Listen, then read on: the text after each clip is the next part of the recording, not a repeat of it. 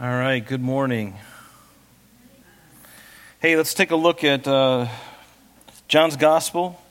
We're in chapter 18. Hopefully, we'll finish the chapter today. That's my hope. But last week, if you remember, Jesus, uh, it recorded for us in the first 11 verses that Jesus was in the Garden of Gethsemane. Remember, he had spent time with his disciples in the upper room on that Passover evening as they enjoyed the Passover meal, and they also took the Lord's Supper, which was a separate thing from the Passover meal, where Jesus basically offered the bread and the cup, and he used them as symbols for what he was going to do and what he, in his mind, he had already done. And that is that his body would be broken for, uh, for us, and that his blood, through the wine, would be, would be the blood of the new covenant because of the blood that he shed on the cross for us. And these things were symbols, and they took them into themselves. And Jesus says, Do this often as you will in remembrance of me. To do that in remembrance of me. And you remember after that night, uh, and, and, and after Judas had left, to continue in his betrayal, Judas continuing in his betrayal because he had already betrayed Jesus by this point. It had already been settled.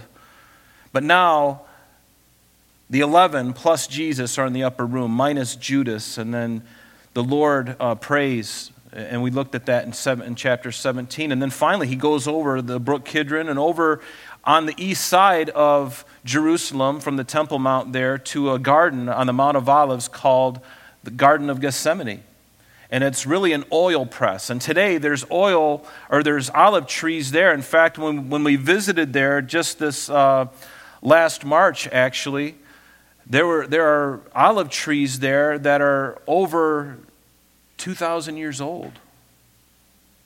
I mean, the, the root systems are, are still, the, those, those olive trees, their root systems go back to the time of when Jesus was there. And so here I am standing at this tree that's the root system, uh, a tree that had been growing there and you know falling and then coming up again since the time of Jesus. And it was kind of interesting to sit there and think, you know, this I'm standing on the place where the Lord could have been with his disciples in this area, you know, and it's really exciting. And so, Jesus, while he is in there in the garden with his disciples, remember a detachment of troops and the officers, they came to arrest Jesus and you remember that Jesus says, Who are you looking for? Whom are you seeking? And they said, Jesus of Nazareth. And he said, I am he. And, and the word he is in italics, which means, in your Bibles, it'll say he, but it'll be in italics, which means it wasn't there in the original language. The translators put it there for us to help us understand who was he talking about. But he's talking about himself. But what Jesus literally said was, I am and that has a big significance because you go back to Exodus 3 and in the fiery, you know, in the burning bush, remember Moses spoke to Christ in a pre incarnate form, speaking through that burning bush. And he revealed himself as I am that I am. And so the Jews knew very well when Jesus says, I am. And remember, when he revealed himself in that way, that the troops, the soldiers that had come to arrest him, uh, actually, there was somewhere between 200 to 600 men that night that came to arrest him. Can you imagine that? There's 11 of them, or 12, including Jesus. And they bring two or between, somewhere between 200 to 600 men to come and arrest them. And they weren't armed. It wasn't like they had, you know, M16s or anything. They didn't have any grenades, you know, no landmines. They had nothing. Jesus was just sitting there, standing there in his sandals as they came to him. And they came and they arrested him, remember. And so, and remember, it was at that time that Peter, trying to prove himself, decided that he's going to pull out his sword. And Aiden was so nice yesterday or last week to uh, be the visual aid. I, I, I, didn't cut off his head, but remember, I, I just missed his ear as he glanced. And, uh, and so that's what Peter did. He meant to take Malchus's head off. But at the last minute, Malchus saw it coming and glanced, and it just sheared his ear off, his right ear. And Jesus, remember, picking it up, healed Malchus. And what a wonderful Savior we have. I mean, to do all that. I mean, if it was my enemies coming to me, that's the last thing I would do. And see, that's the difference between the world and Jesus Christ. And the, the difference between the world and the way we Christians ought to be, because the world is mean Anybody find that out? Anybody figure that out that the world is a nasty place? It's not a good place. It's hostile. And it's very opposed to Jesus. It's very opposed to the Word of God that we hold in our hands. We, folks, are on enemy ground, but we're just passing through. Right? Yes, hallelujah. We're passing through. So don't get your roots too solid in this earth because we're going to be leaving this place for a time and then we're going to come back with the Lord for the millennial reign of Christ. And then after that, a new heavens and a new earth, new Jerusalem. And so we got an exciting and a wonderful future ahead of us. Now, this morning we're going to look at verses 12 through the end of the chapter, and there's quite a bit to talk about, so let's just get right into it. Let's go to verse 12 because Notice it says, Then the detachment of troops and the captain of, and the officers of the Jews arrested Jesus and they bound them. And remember, this detachment of troops was around between 200 to 600 men. And these were um, men who were subordinate. You know, these were what they call, literally, the word officers means an under rower or an under. Um, an under under, say that fast three times, under rower, or a subordinate. That's who they were. And what we're going to see now from uh, this 12th verse down through chapter 19, verse 16, we're going to see Jesus going through three, uh, actually six different trials. Six different trials. And only three of those trials are recorded for us in John the trial with Annas, which we're going to see in just a few moments, and then two different, two separate trials with Pontius Pilate. And the other Gospels uh, if you put them together, they also include the other trials as well uh, that Jesus endured. But we're going to look at the fact that Jesus endured six trials, and three of them were religious trials. And we're going to see the one before Annas, uh, who was the high priest at that time. We're going to see that first here in John here shortly. And, and these were called religious trials because these were before the Jewish magistrates and before the Sanhedrin. And so Jesus would endure these three trials. And we're going to look at the end uh, of, our, of the message today. We're going to look at how all of this was so false and it was so illegal. Everything that they did in these trials, these six trials of Jesus, was illegal. There was so much illegal activity. It's astounding. It's astounding.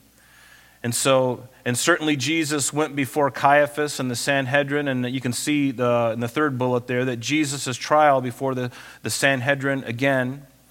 And he also endured civil trials, and we're going to look at only um, the one between the, his first visit with Pontius Pilate, which is number four on your screen there, and number six. But we'll read the, the fifth one there, where, where Jesus went before Herod Antipas. Because remember, as Jesus is going between these, between Pilate and Herod, he was like a hot potato, if you will. And uh, so when Pilate couldn't figure out even what the charges were, why is this guy here? Well, maybe Herod, he's in town, maybe he can help. And so he sends him to Herod, and that, which was illegal to do, but we'll look at that. And then Herod finds nothing wrong with him, sends him back to Pilate again. And so Jesus is like a ping pong ball being put around to all these different rulers and there is nothing to accuse him with.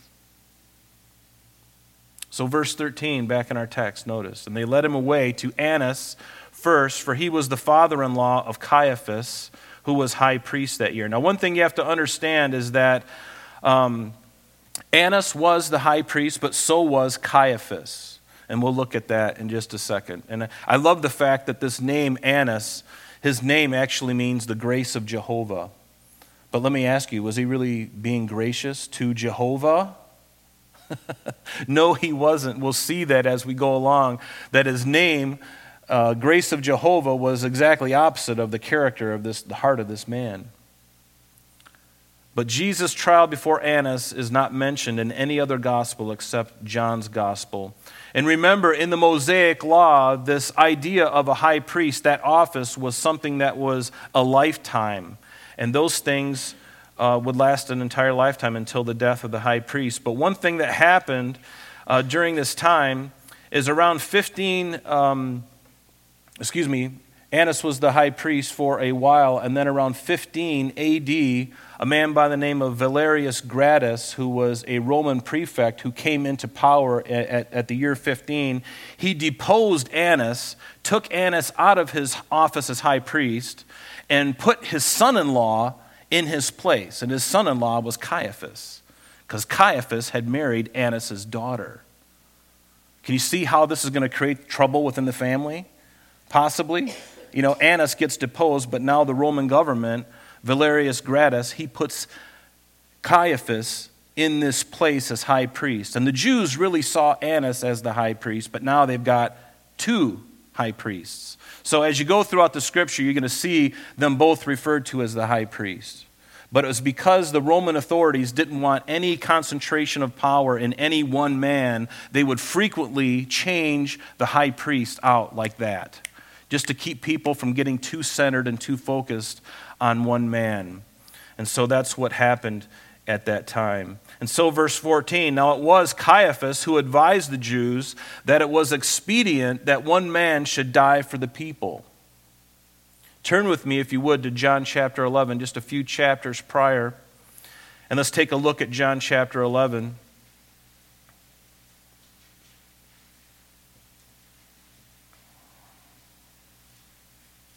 In verse 45. This is what the high priest said. This is what Caiaphas said. And very interesting. Because Caiaphas wasn't a wasn't friendly to Jesus. He was really an enemy to Christ. But notice what it says in verse 45. It says, Then many of the Jews who had come to Mary and had seen the things Jesus did uh, believed in him, but some of them went away to the Pharisees and told them the things Jesus did. And then the chief priests and the Pharisees gathered a council and said, um, What shall we do? For this man works many signs. And if we let him alone like this, everyone will believe in him, and the Romans will come and take away both our place and our nation. And one of them, Caiaphas, being high priest that year, said to them, You know nothing at all nor do you consider that it is expedient for us that one man should die for the people, and not that the whole nation should perish. Now, Caiaphas said this inadvertently. He didn't really understand what he was saying, but what he meant was that so we don't get any trouble with the Romans, we're going to kill Jesus. But while he said that, and the way he said it, God was actually working through this man because in actuality, Jesus would die for the sin of not only the nation of Israel, but for the sin of the whole world. And so you see how Annas, or excuse me, Caiaphas was thinking one thing, and the Holy Spirit was thinking a complete different thing. One was just selfish and local, and the other one was far reaching and very broad in scope. Because again, they were afraid of, of, of Jesus, and they wanted to get rid of him. And so we're going to look at now Peter denying Jesus, but before we do that, I want to share with you just the difference between betrayal and denial. Certainly, betrayal and denial are both sin issues, but let me suggest to you that one is even more severe than the other because we know that Judas, he betrayed Jesus. He betrayed Jesus, but Peter denied him. And it says in John 18, verse 2, that Judas betrayed him, who also knew the place, and Jesus often went there with his disciples. This word betray, and we looked at this last week, literally means to deliver up or to give into the hands of another with the intent of judging them and condemning them, punishing them, scourging them, and ultimately putting them to death. That is what the word betrayal is. It was a very determined, it was a premeditative act by Judas, wasn't it? It was very premeditated. And so Judas betrayed Jesus, but Peter denied him. And you may wonder, well, isn't that just as bad? Well, I suppose, but not as much, because when you think about what happened to Peter, he, had a, he was very self confident in what he was able to do. He thought that he would never desert Jesus. He felt like he, that there's not, everybody else could leave, but Lord, I'm going to stay with you. And then in a moment, in a moment, and it was spontaneous, it happened just like that, as Peter is being questioned by a young girl. Two girls, actually that he caved. They said, You know this man. Your speech betrays you. You're one of the Galileans. You know Jesus, don't you? You're not one of them, are you? And he says, Nope, I'm not. Can you see how one is premeditated? His denial, though, although it can be forgiven, even the betrayal could have been forgiven if Judas really was seeking that.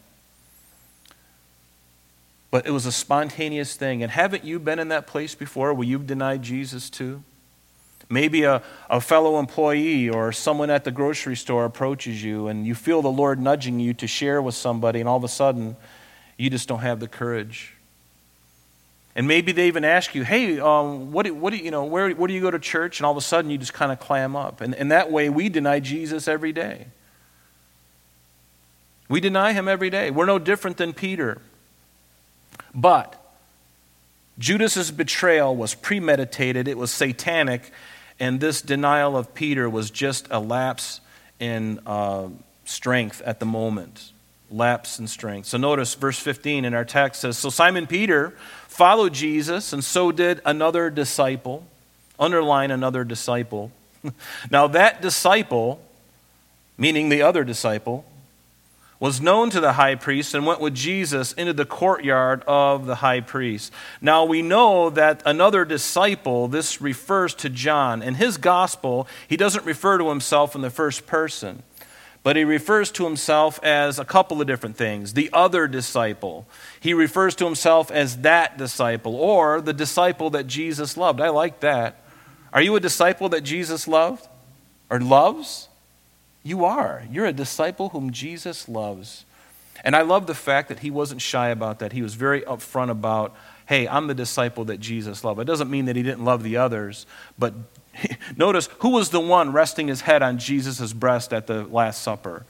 You know, were all the guys gathering around him, you know, and leaning on him? Lord, is it me? No, it was only John. Of course, John was positioned positioned right next to him on his right side because Jesus was, was here and, and John was here and Judas was the guest of honor on the left side of Jesus. So he could do that. But notice that this, this, disciple, John, was known to the high priest and went with Jesus into the courtyard of the high priest. And so Annas knew, the high priest knew the apostle John and evidently was on terms with him so much that they were able John was able to get into the courtyard for these proceedings. And isn't it true? It's not what you know, but it's who you know. In everything in life. And I, I used to uh, fight against that, but I, I, it's true, isn't it? It's not what you know, it's who you know.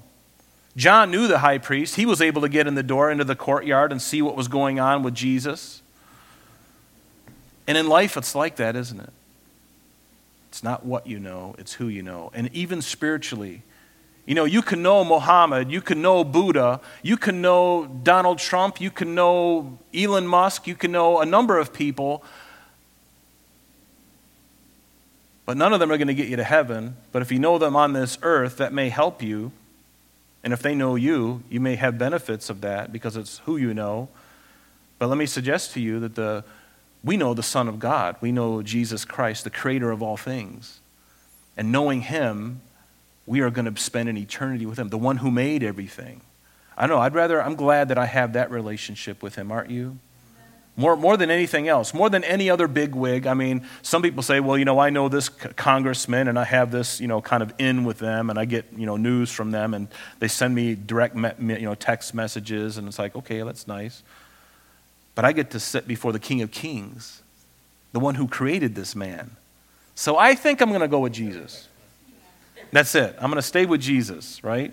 I'm going to stay with him. But we're going to see um, Jesus predicted Peter's denial. And we'll just look at a couple of these. Um, it's labeled the first, the first time and the second time. Twice, Jesus predicted that Peter would deny him. The first time we see in Luke chapter 22, it says, And the Lord said, Simon, Simon, and again, this is in that upper room during that Passover meal. Simon, Simon, indeed, Satan has asked for you that he may sift you as wheat. Ooh. I would hate to hear that. Not one of the demons, but the big guy himself.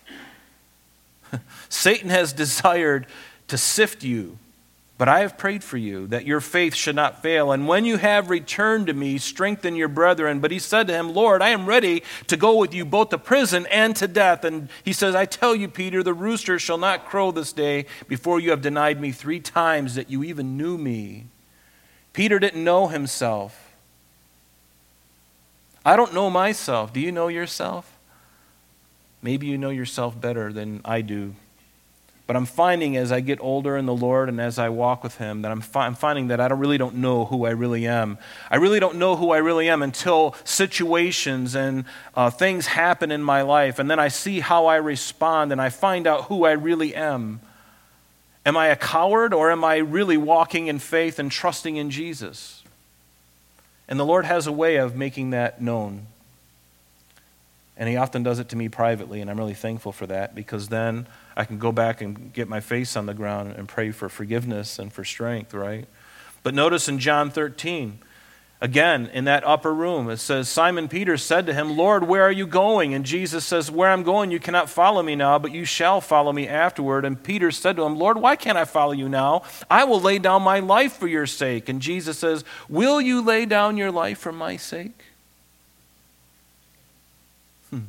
Most assuredly, I say to you, Peter, the rooster shall not crow till you have denied me three times. And how did Jesus know that Peter would deny him? Because in his deity, Jesus is omniscient. He knows all things. Omni, science, omniscient. It means I know all things. He knows all things. He's also omnipresent. He is all places at once by his spirit. He can be, he's right now, he's in the Ukraine. He's seeing everything that's going on, and yet he knows the details and the thoughts of our hearts as we sit here this morning. And he's also omnipotent, which means he's all powerful. There's no power outside of him. And those three attributes he alone has. No other being has them. Satan is not omnipotent, he's certainly not omniscient, and he's not omnipresent, but God is. Hallelujah. I'm so glad that Satan is, can't be in one place. He can't be in more than one place at once. He can't. And I'm really glad, but your heavenly Father has got you covered. What kind of insurance company is that? He's got you covered. That'd be a good insurance company to have. and you do have that. But notice in verse 17 then the servant girl who kept the door said to Peter, You are not also one of this man's disciples, are you? And he said, I am not. Notice how she framed the question in the negative. Isn't it true that we can manipulate people we can, we can manipulate how people answer by how we phrase the question. And I wonder what would happen if the, if the young girl says, Are you, do you know him? But the way she phrases it, and how, how was it? You're not also one of those, are you? And Peter buckles. A momentary lapse of courage, of strength. But this is Peter's first denial. And we're going to see that Peter is going to deny the Lord three times. Certainly, the servant girl that we just looked at. And we're just going to look at a couple of these. And we're going to sum these up, um, these three denials, in two passages. The, in the first uh, bullet there, and Mark 14, verse 66, and then we'll go down to John 18. And, and we can see exactly what happened. And Mark chapter 14, it says this that as Peter was below in the courtyard, one of the servant girls of the high priest came, and when she saw Peter warming himself, she looked at him and said, You also are with Jesus of Nazareth. But he denied it, saying, I neither know nor understand what you are saying. And he went out to the porch, and a rooster crowed. And then the servant girl saw him again, and either the same servant girl or another, uh, perhaps, began to say to him, uh, who stood by, This is one of them. And so he's first encountered by two young girls, and he caves. And you know, before I would, you know, think of myself anything, it's very possible that I would have caved too. I don't know. I, I wasn't there. I wasn't under the certain circumstances that he was under. But I don't have very much confidence in my flesh anymore. I try not to anyway. But in John chapter 18, verse 26, says, One of the servants of the high priest, notice a relative of him whose ear Peter cut off, said, Didn't I, didn't I see you in the garden with him? And Peter denied it, and the, and the rooster crowed. And think of how difficult this was.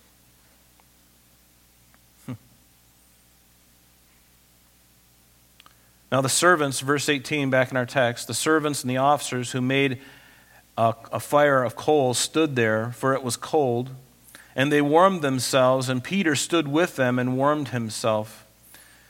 And I think there's a, not, not to make a big deal of this, but I think it's important that we as Christians, that we don't find ourselves warming our hands at the fires of the enemies of Christ. Organizations and groups that are opposed to Christ, that are atheistic, that are opposed to Christ. There are many of them today. And yet, some Christians ally themselves with these groups. And why would you do such a thing? Why would you align yourself with a group or an organization, a party of any kind, that has shown itself to be antagonistic to the truth of Jesus Christ? And there's everybody's guilty. Everybody is guilty of that. But a true Christian should never be complicit and warm their hands at the fires of the enemy, feeling comfortable with them. Are you on God's side or the world's side? We need to make our calling and our election sure today. Who and why are we supporting what we support? Do we even know what the organization stands for? You know, it'd be like the, the, the insanity of a Christian, you know, um, funding Planned Parenthood. Why would you do that? When they're responsible for the killings of millions, the murders of millions of babies in a year. Hundreds of thousands, actually. Pretty sad, isn't it? But notice in verse 19, so now Jesus is going to be questioned by the high priest. And it says, The high priest, and this is Annas, by the way, then asked Jesus about his disciples and his doctrine. And Jesus answered him, I spoke openly to the world. And, and, and I got to be careful here. So, even the tone of which I'm speaking, do you understand? I'm a little bit um, feeling a little bit of intrepidation in how I say Jesus' words. I would love to hear his inflection because that could probably change things. So I got to be careful here. But notice what Jesus said to him. He says, I spoke openly to the world. And I've always taught in the synagogues and in the temple where the Jews always meet. And in secret, I have said nothing. Jesus' doctrine was always something out in the open, it wasn't something hidden. He wasn't trying to gather a movement on the sly. He is and was and is the embodiment of truth and of the truth of God.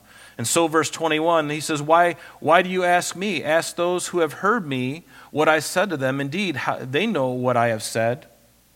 And when he had said these things, one of the officers who stood by struck Jesus with the palm of his hand, saying, Do you answer the high priest like that? Isn't that amazing? The guy who purports to be the head honcho there in Jerusalem, Annas, he has one of his subordinates slap Jesus, the Son of God, the one who formed this man in, in the womb. I would say that's a pretty big deal. Why do you ask me? Ask those who have heard me what I've said to them. Indeed, you know what I've said. And, and so he gets slapped by uh, the high priest or the high priest servant. And verse 23, Jesus answered, If I have spoken evil, bear witness of the evil. But if well, why do you strike me? And Paul knew this very thing because we know that in Acts chapter 23, we're not going to go there, but he was actually uh, smacked by the high priest servant as well. And Paul lost his nerve a little bit and he says, God will strike you, you whitewashed wall. Notice Jesus didn't lose his cool, but, P, uh, but Paul did. But then, once he realized that it was the high priest that he was referring to, or that that's who he was standing before, he apologized and, and ate the humble pie at that point. And I love that because that just shows the humanity of the Apostle Paul. Jesus, you know, he got smacked, he got crucified. There's never a curse word that came out of his mouth. Nothing to defend his own self. Amazing thing, amazing thing. He willingly laid down his life for us. Hallelujah. Because he loves us. Love the love of God, don't you? Be raptured by the love of God. Let it just take you. Let yourself be loved by God. Some people don't want to be loved by God. Always too far out there, indifferent and impersonal and somewhere out there. And someday maybe I'll meet him. No, he's with you. He is Emmanuel, God with us. That's what Emmanuel means. He's with you in, by, in his spirit. And hopefully he's indwelling every one of us. And it's there for the asking for anyone who does want to be indwelt. So, verse 24 Annas sent him bound to Caiaphas, the high priest. So now, um, Annas is the high priest, but also Caiaphas, the high priest, right? Caiaphas is really the figurehead, although Annas was really the, the old guard, if you will. But now he's been deposed by the Romans, and his son in law, Caiaphas, is now in his role, and he has a little more clout now, more than Annas does. And so notice in verse 25 Now Peter stood and warmed himself, and therefore they said to him, You are not also one of his disciples, are you? You see how they, uh, the, the, the question is in the negative, and, and it almost begs a negative response. No, I'm not. I'm not one of his. Are you, are you not one of his disciples? He denied it, and he said, I'm not. In verse 26, one of the servants of the high priest, a relative, notice, of those whose ear Peter cut off, said, Didn't I not see you in the garden? This final denial was probably the worst because Peter is looking at the man who saw him in the garden earlier, and this man was a relative of Malchus, a relative of the man that Peter cut the ear off of. And so this relative is looking and going, Hey, aren't you the aren't you the fool that took out the sword and cut my my relative's ear off? Not me. Not me. I didn't do it. Can you imagine the pressure you would, you would feel? Because now he's in, he's, he's in there right now. They could arrest him now if they so chose to.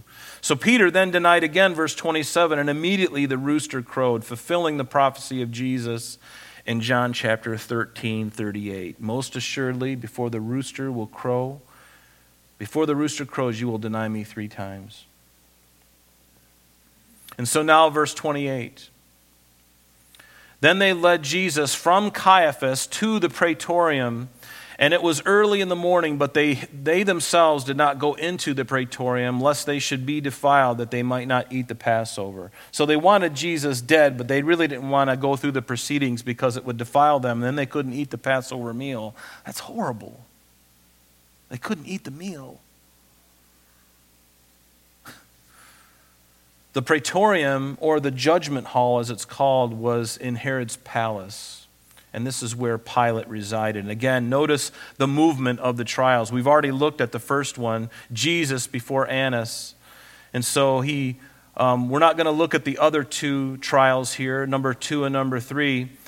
Um, we're going to get right into the, the civil trials, and we're already in the midst of uh, this one where he's standing before Pilate.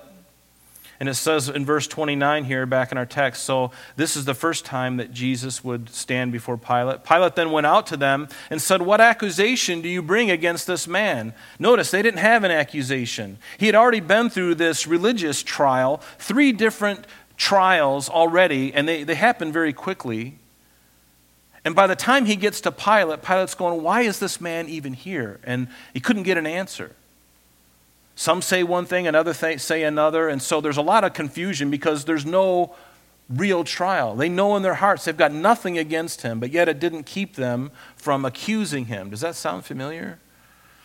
So Pilate went out, What accusation do you bring against this man? And they answered and said, If he were not an evildoer, we would not have delivered him up to you. Well, that's nice, but what did he do? And then Pilate said to them, You take him and judge him according to your law. And therefore the Jews said to him, It's not lawful for us to put anyone to death, that the saying of Jesus might be fulfilled, which he spoke, signifying by what death he would die. And when they said this, we don't have the authority to put this man to death, Pilate's going, then he must have done something worthy of death. If that's what you're saying, then please enlighten me. Please enlighten me. And the Jews at this time were stripped of their authority to implement capital punishment. Their capital punishment was stoning to death, but they, when the Romans took over, they weren't able to implement capital punishment. Only the Romans were able to do that for those who are worthy of it. But Jesus wasn't going to be stoned to death. He knew very well what was going to happen, that he would be crucified. And what's really interesting about this is that it fulfilled a prophecy about a thousand years prior to this in Psalm 22. David wrote it, and he says, For dogs have surrounded me. And, and David is actually prophesying of what would happen to Jesus a thousand years in the future when he wrote it. And he's he's describing a, something that would happen that hadn't even been invented yet, because crucifixion hadn't even been invented yet. The Romans didn't invent crucifixion, it was the Persians. But notice, for dogs have surrounded me, the congregation of the wicked has enclosed me, they pierced my hands and my feet. I can count all my bones. They look and they stare at me, and they divide my garments among them, and for my clothing they cast lots. That is exactly what happened. But they pierced his hands and his feet? Yes. It's called crucifixion. It hadn't even been invented yet. And yet, David, through the Spirit, is prophesying what hap- would happen to Jesus.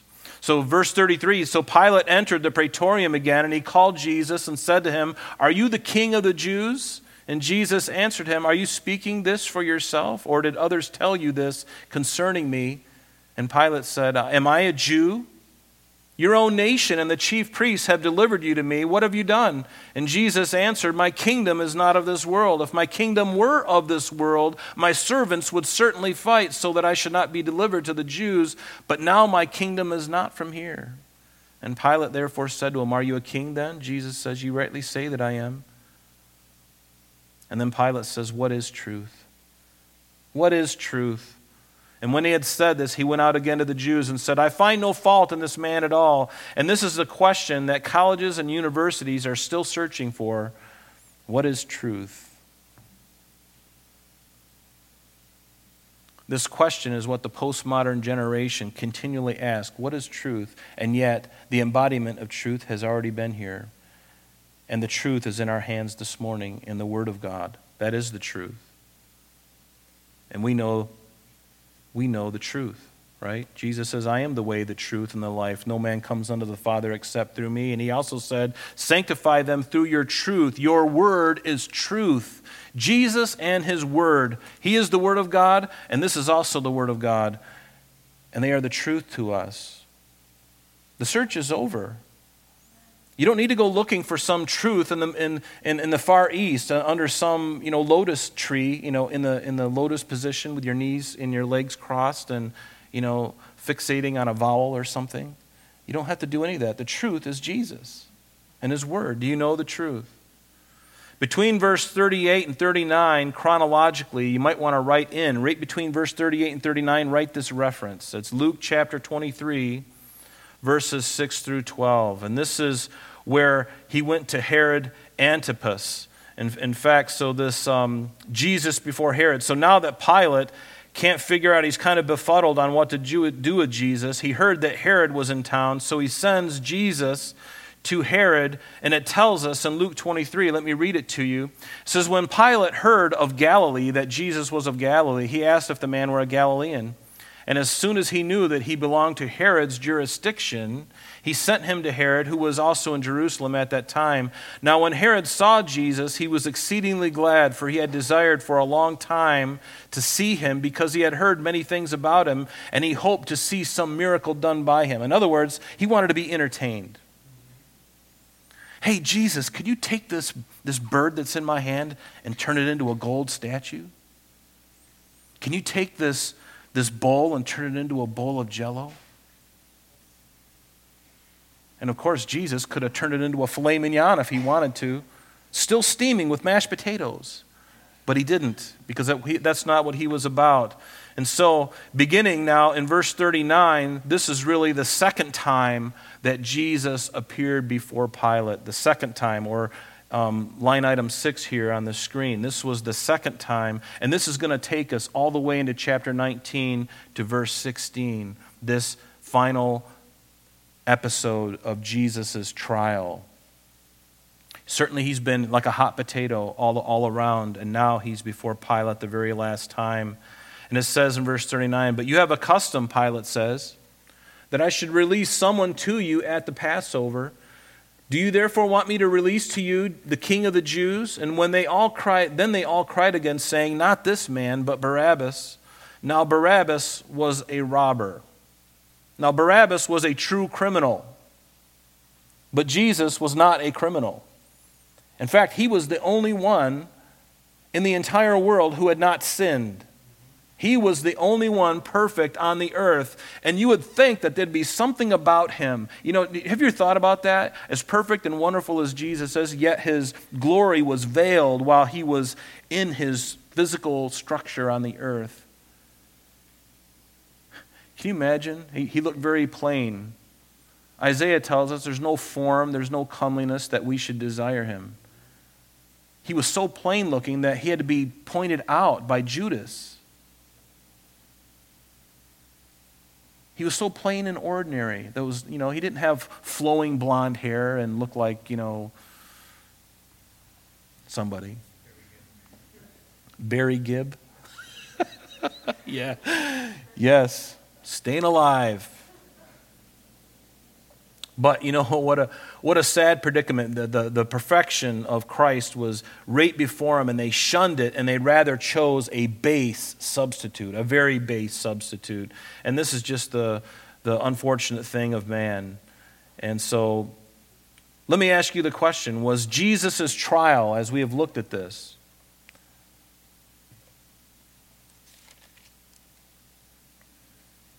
was Jesus' trial, was it legal? You know that I'm going to say it wasn't because that's true. It was not legal. On many levels, and, and, and I'm only going to share a few of these things with you today, but I'm going to read to you a couple of things.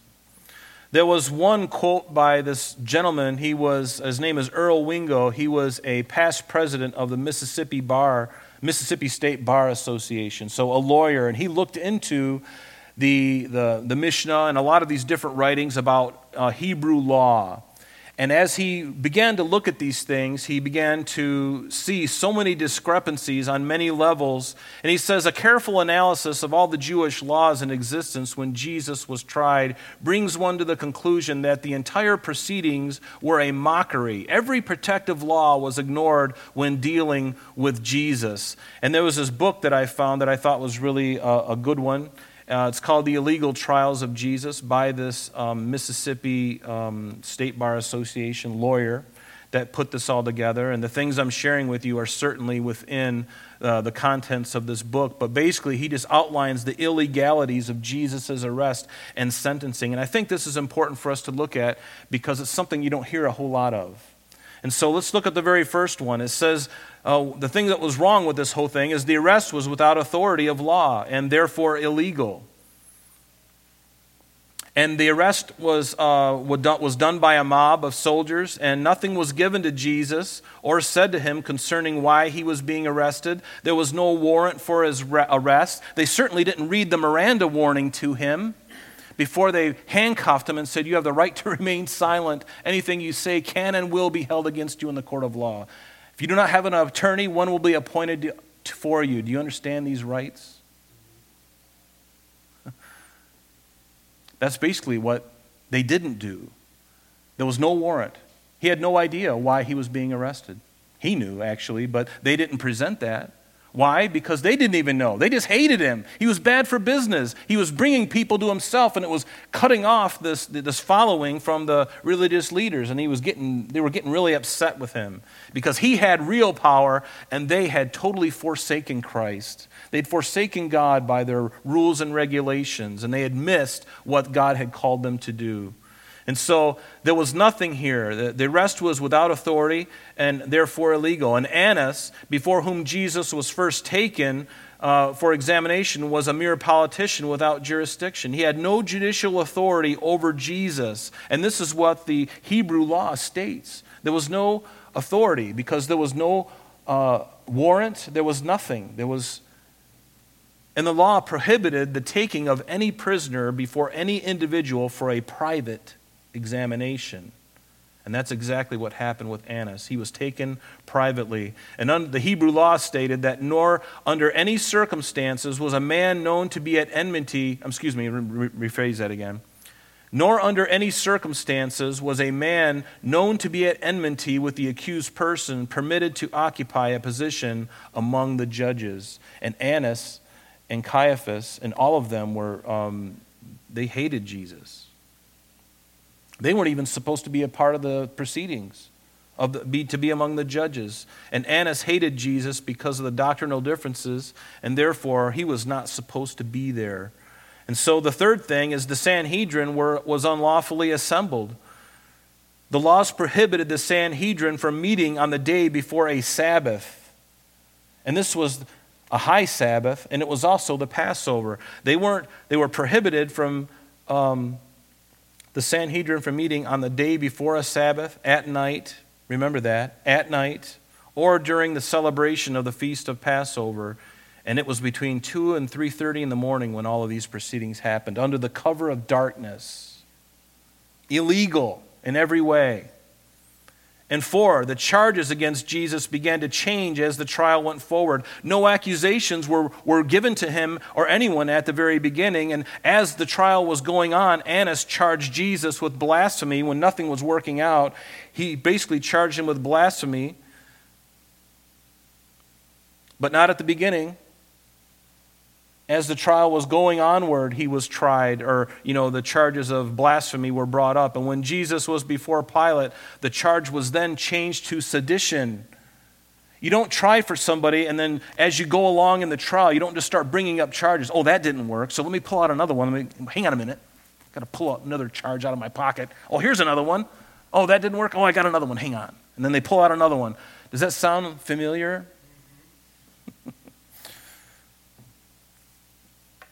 They were fishing for something, anything that would stick. They couldn't find anything. And when the accusation didn't add up, they tried another one. And they tried four different charges. They said that he perverted the nation, that he for, forbid to pay taxes. He said that he was a king, which was an affront against Caesar. They said that he was stirring up the people of the nation and thus seditious. None of these things were true. And then the fifth thing Jesus was denied an opportunity to obtain witnesses for himself. They didn't let him. And at least two witnesses were required to testify in support of a charged uh, of a charge against the accused, and their testimony had to agree as to all the material facts involved. The burden of proof was upon them to charge him. But what does it tell us in Mark's Gospel, chapter 14, verse 55? It says this Now the chief priests and all the council sought counsel testimony, excuse me, against Jesus to put him to death, but found none. For many bore false witness against him, but their testimonies did not agree. Right there, the whole thing is a mistrial, or, you know, he, he should be acquitted. And then some rose up and bore false witness against him, saying, We heard him say, I will destroy this temple made with hands, and within three days I will build another made without hands. But not even then did their testimony agree. And yet, even in Deuteronomy, the law states that in Deuteronomy 17, verse 6, that whoever is deserving of death shall not be put to death on the testimony of, on, of two or three witnesses. He shall not be put to death on the testimony of one witness. It has to be two or more. They have to agree on the material evidence. And none of this was happening, none of it was working. Everything was false, everything was not mashing out. They didn't have one credible witness and Caiaphas even broke the ninth commandment when he bore false witness against Jesus. He accused him of blasphemy, and there was no way of, of, of, of proving that or disproving it. And number seven, it was not lawful to conclude the trial in a single day. Jewish law says a criminal case where a death sentence is to be pronounced cannot be concluded before the following day. The trial of Jesus was concluded in a few hours, although under the law it was required to be carried out forward into the second day. And they did it at night, which was also illegal. And they didn't have everybody present either. There were supposed to be 73 members. I think only 23 were present. Do you see a lot of problems with this? Kind of sounds like our judicial system at times. And then finally, eight, or not finally, but next is eight. The Jews had no authority to exact capital punishment. The Romans, as I said earlier, had taken that from them. So as they are bringing Jesus before them, saying, We want this man, he's worthy of death, they didn't have the authority. It was illegal for them to even go that direction. But it didn't stop them. They did it anyway. Why? Because the devil in them, encouraging them, wanted to put the Son of God to death to snuff out his life. And Jesus, of course, didn't resist it because it was for this purpose that he came. Do you see how God's uh, ultimate. Um, God's purposes are not going to be thwarted, even though man in his illegality and his sin, you see how these they can, they can happen simultaneously. Jesus came for this purpose to die. He wasn't a martyr. He willingly laid down his life. But God holds those men, all of them, responsible for all the illegality, all the wickedness that they did. God just has the unfair advantage of being outside of time and being able to see the end from the beginning. That's, he's, he's the only one who can. And so he can tell things as if it's fact, but he didn't make those men do it. They operated on their own evil hearts. And they had opportunity, didn't they? And a unanimous verdict of guilty, and this is one I don't quite understand, to be honest with you, but I think it's just a protection in the Jewish law. A unanimous verdict of guilty rendered on the same day, a verdict of guilty, a unanimous guilty verdict on, on the same day was basically a, uh, a, would result in an acquittal. And probably because they probably think that there's something awry. Why is it that everybody's against him and you did this all in one day? There's got to be something, something doesn't sound right. And so that would uh, allow for an acquittal. And yet that didn't stop them. And number 10, it was not lawful to condemn Jesus solely upon his own confession. Jesus did say, I am the Son of God. But a voluntary confession on his part is not admitted in evidence and therefore not competent to convict unless a legal number of witnesses minutely corroborate his self accusation. And because no one came forward to deny the claims of Christ of being the Son of God, they could they would have had to acquit him because there was not at least two witnesses against him. And Jesus wasn't even given the opportunity to defend himself. Recently, we saw a trial where a young man who had uh, shot some people in self defense, when he realized his lawyers, for whatever reason, they decided to put him on the stand. And it actually worked out pretty well because he was telling the truth. He was able to defend himself, but Jesus was not even able to defend himself. Illegal. And Jesus, taken from Pilate to Herod, was against the law, since there was no charge and thus nothing to decide. And as such, Herod had no jurisdiction over Jesus. It was wrong for Pilate to send him to Herod. There were no charges, there was no jurisdiction. Illegal. And it was illegal for Pilate to pronounce Jesus not guilty, but then hand him over to be crucified. Why would you crucify an innocent man? But you remember what he said to them. You remember what he said? He says, he took had a bowl of water and he goes, I wash my hands of this whole thing. You see to it. Oh, well, it doesn't work that way, Mr. Pilate. You are complicit in this because you basically said, you said four different times, I find no fault in this man, and yet it's illegal for you to deliver this man to be crucified when he is not guilty. He wasn't charged. He had no charges against him. All the charges that people brought up by false witnesses, none of them matched up. There were so many things. This thing was riff with illegality and deception. And yet, the Bible said hundreds and even thousands of years prior through the prophets that this would happen that Jesus would go to the cross and pay the price. And I love that about Jesus.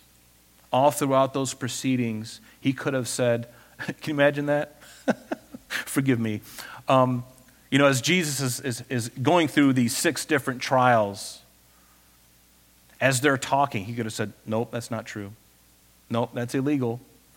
Illegal against your own law. Nope, that's not true. False. False news. Fake news. That's not true. That's not true. That's not true. Boy, you guys are batting for a thousand. That's not true. And he, as, he, as he would go from, you know, Annas to Caiaphas and Caiaphas to Pilate and Pilate to Herod and then Herod back to Pilate, he could have just said, nope, that's not true. And you don't have any authority over me. I'm the one who has authority. Who was in control throughout this whole thing? Was man in control? Man thought he was in control. Judas thought he was in control. He had no authority. He was acting on his own evil heart. But God just happened to know what was going to happen. Isn't it sad? But yet we have a Savior who, knowing all of this, knowing the complete corruption, you know, Solomon said there's nothing new under the sun. And as I look today in our culture, in our judicial system, my mother was a bailiff in the Lee County Sheriff's Department for many years. My whole family's in law enforcement, and I've heard stories. Man's government is messed up. It's not always accurate, it's not always true. But as I look around and I see the things that are going on and that have gone on and will continue to go on, it's not going to be fair. It's not going to be just. It's not going to be right. But know this that God knows. And you know Him, and He knows you. And He's going to take care of you in spite of these things that rattle us. If you're like me, I have a sense of justice in my heart, don't you?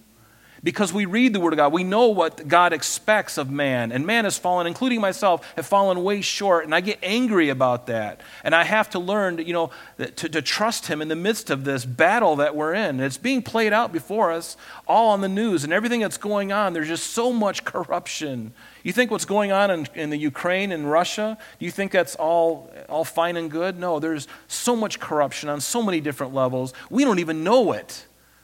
And the press is feeding us lies, and I'll stop there before I really get going.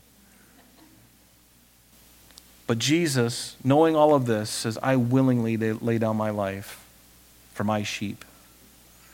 And you're one of his sheep. And I'm one of his sheep. And sometimes I need to get shorn, you know, because I start to grow a little too much.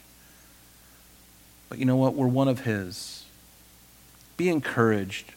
You know, even as we see the, the, the horrible things that happened to, to Christ, and Jesus said, if these things are happen to me, they're going to happen to you. We're not exempt from difficulty.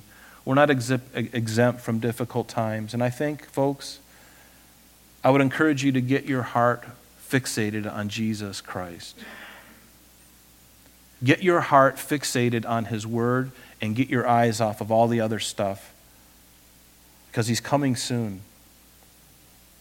He's coming soon. Why don't we stand and let's pray?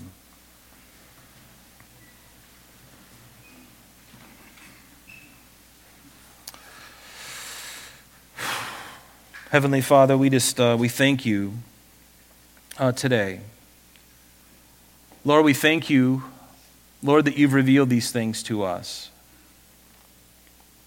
And Lord, thank you for going to the cross for us when we know that we deserved we deserved the punishment. Lord, you were the only perfect one, and yet you came willingly and you the greatest act of worship occurred on Mount Moriah that day nearly 2000 years ago.